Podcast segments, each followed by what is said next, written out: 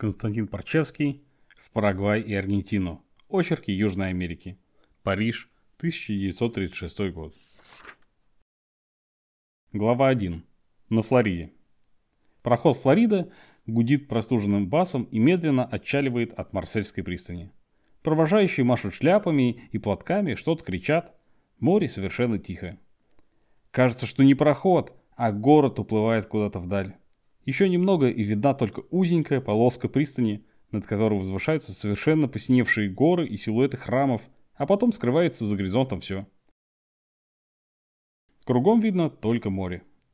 Пароход становится на три недели самодавляющим центром, вещью в себе, своеобразным многонациональным государством, которым управляет невидимый простым смертным капитан, пребывающий на самом верху и не спускающийся ниже первого класса. За ним идет целый ряд должностных лиц, начиная с помощников, комиссаров, интендантов, метрдотелей и кончая матросами. Управление налажено и осуществляется так гладко, как ни в каком государстве. Во всем чувствуется уверенный порядок и дисциплина, словно все то, что делают тут люди, является лишь продолжением деятельности спрятанных в трюмах машин. Вместе с тем, никакого давления и гнета власти. Население прохода чувствует себя свободно и независимо от классов. В первом классе где все рассчитано на то, чтобы походить не на океанский проход, а на лучший отель, публики немного, человек 50, бразильских и аргентинских промышленников и купцов со своими дамами. В их распоряжении отлично обставлены каюты с ваннами, салоны, площадка для спорта, комната для детей со специальной детской мебелью и большим столом для пинг-понга, читальня и библиотека. Словом, все, что полагается в хорошем отеле, включая и безукоризненный пансион. Во втором классе все тоже, но поскромнее. Впрочем, здесь и народу поменьше. Несколько немецких камевояжеров, две французские монахини в белых чепцах, какие-то не то артистки, не то авантюристки и 5-6 неопределенного возраста занятий и национальности, беспрерывно играющих в карты персонажей. Отдельно на корме расположен так называемый экономический или туристический класс, каюты которого больше напоминают третий, а стол второй. Здесь едут те, кто любит устроиться, что называется, дешево и сердито. Особой роскоши нет. Внизу двухместные и четырехместные кабины с безукоризненно чистым бельем, на койках и умывальниками.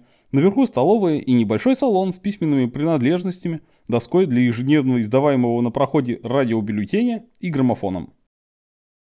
В распоряжении пассажиров ванна и души, буфет и лавочка, в которой можно купить спички и папиросы по морским, то есть чрезвычайно дешевым ценам.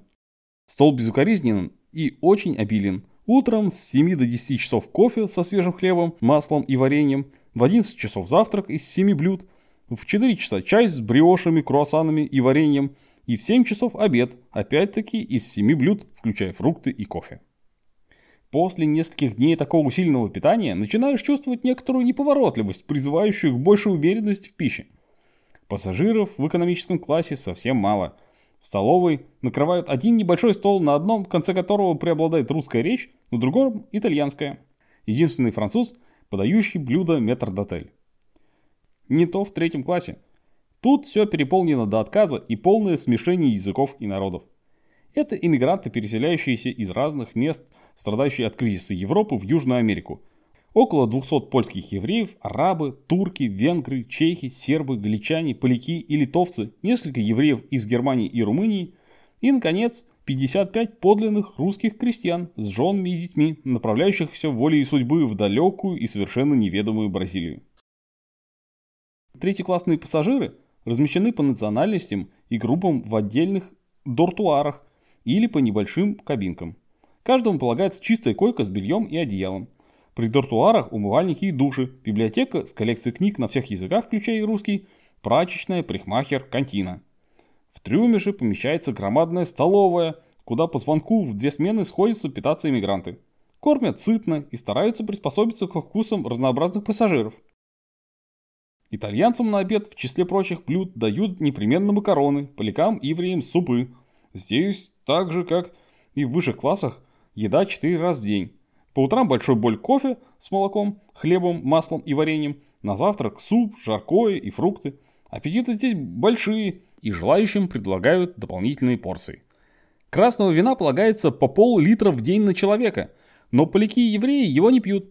И на вино налегают русские крестьяне. В 4 часа полагается чай с хлебом и вечером обед из трех блюд.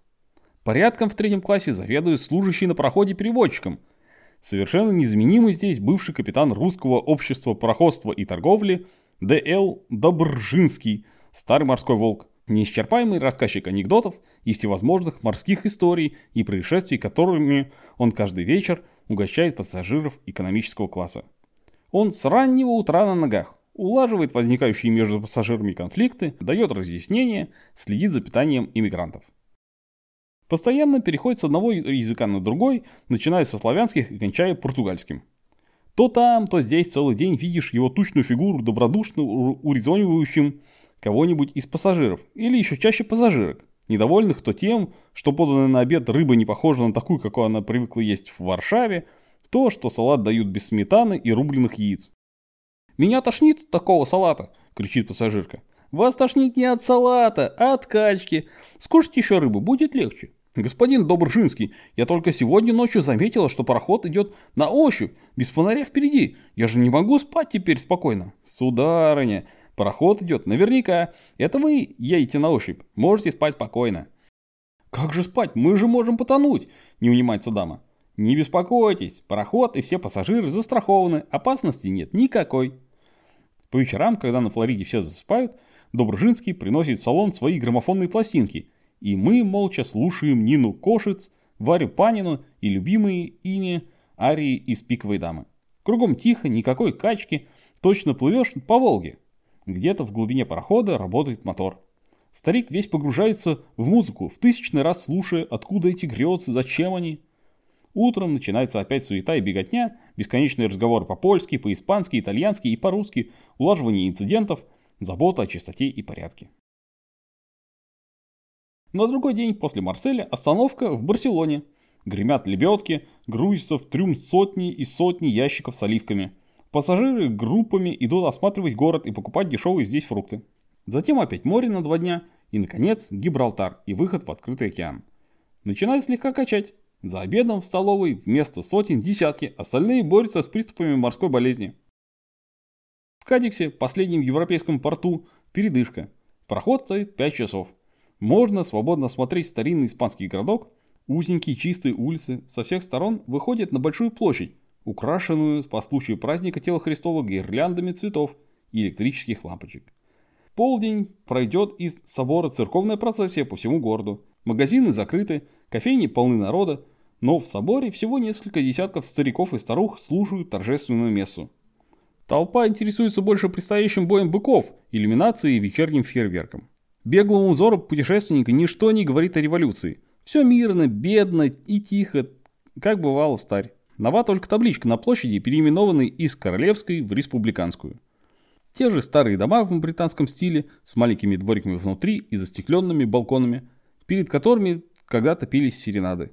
Те же испанские старухи во всем черном, испанцы с красными широкими кушаками и громадные афиши с разъяренными быками и триадорами. На другом берегу виднеются уже африканские пальмы и цепи оборванных унылых гор. Протяжный гудок Флориды и последний уголок Европы скрывается в тумане. Пароход входит в открытый океан. Плавание по Волге кончено. Сначала идем вдоль африканского берега, узкая, мутно-серая полоска которого не радует зора, а через несколько часов скрывается за горизонтом и она. Качает очень слабо, но многие страдают и стараются держаться ближе к борту или лежать в каютах, уткнувшись головой в подушку. Врачебный персонал буквально сбивается с ног, стараясь вовремя прийти на помощь страждущим. Санитар-поляк, пан Франик, как угорелый носится из кабины в кабину, давая какое-то питье и пилюли. Больным кажется, что они умирают, что все кончено, что все выворачивается наизнанку. Со всех сторон несется. «Пан Франик, прошу, умираю!» Однако никто не умирает. Все живы и на другой день едят за обедом с повышенным аппетитом. Через два дня даже наиболее упорные привыкают к качке. Все выползают из своих кают, столовая полна, после обеда начинают, как умеют, развлекаться. В одном углу идет сражение в шашки. Русский парень играет на гармошке, еврейская молодежь поет, танцует – и только старики сосредоточенно и мрачно смотрят вдаль. Одинокий, ни с кем не говорящий китаец переходит от группы к группе, смотрит своими пронизывающими глазами и отходит дальше. Его все боятся. Никто не знает, куда, зачем едет этот будто что-то знающий и понимающий лучше других человек. Чаще всего его можно видеть на носу, бесшумно шагающим в мягких туфлях вдоль борта. «Что за черт желтый?» – жалуется мне пожилой крестьянин. «Подойдет, уставится и смотрит, а что себе думает и понять нельзя. Много мы от таких желтых горе приняли, когда через Памир из Советов ушли. Ну уже люди, прямо дьяволы, похуже большевиков наших». «Как же вы шли? Откуда бежали? Расскажите». «Да длинное это дело, сразу не расскажешь, много всякого было. А вы сами кто такой будете?» «Я объясняю». Мужик одобрительно кивает головой. Первая тень недоверия как будто развеялась. Подходит другой, третий, все настоящие русские мужики начинают расспрашивать, зачем и куда еду, кто такой, из каких буду, когда уехал из России, семейный ли, есть ли дети, где живут. Полной искренностью пытаюсь победить недоверие, которое быстро тает, а цель поездки встречает полное сочувствие и уважение. Это значит, вы вроде как ходоком от газеты в Парагвай отправились? Что ж, дело хорошее. Надо выяснить, что и как, чтобы люди в темную не мотались. Вот мы, к примеру, едем, а сами толком ведь не знаем, куда едем. Что за Бразилия такая, какая там власть, как люди работают, что сеют. Да иначе нельзя было. Что поделаешь, надо уже куда-нибудь на землю садиться, не век же в Индии околачиваться. Сказывали нам, что там хорошо будет, землю дадут, кур 20, козу для молока, семена на посев и проезд от самой Индии до Бразилии за счет Лиги наций. Расплата же за все это на 10 лет рассрочена и платить только со второго года, как сядем на землю. Вот решили ехать, хуже, мол, не будет, а на земле мы привычные, все землеробы. Что же у вас, есть какой-нибудь договор? Как не быть? Есть, конечно, у каждого договор по-английски напечатан. Вот будете добрым человеком, если переведете нам на русский. Там все прописано, нам переводили, когда подписывали, да только не написано у нас по-русски. С удовольствием переведу. Завтра утром принесите мне договор, я вам его напечатаю на машинке.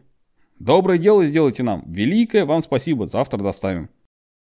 С этой первой встречи начались систематические беседы, с каждым днем становившиеся все откровеннее и непринужденнее.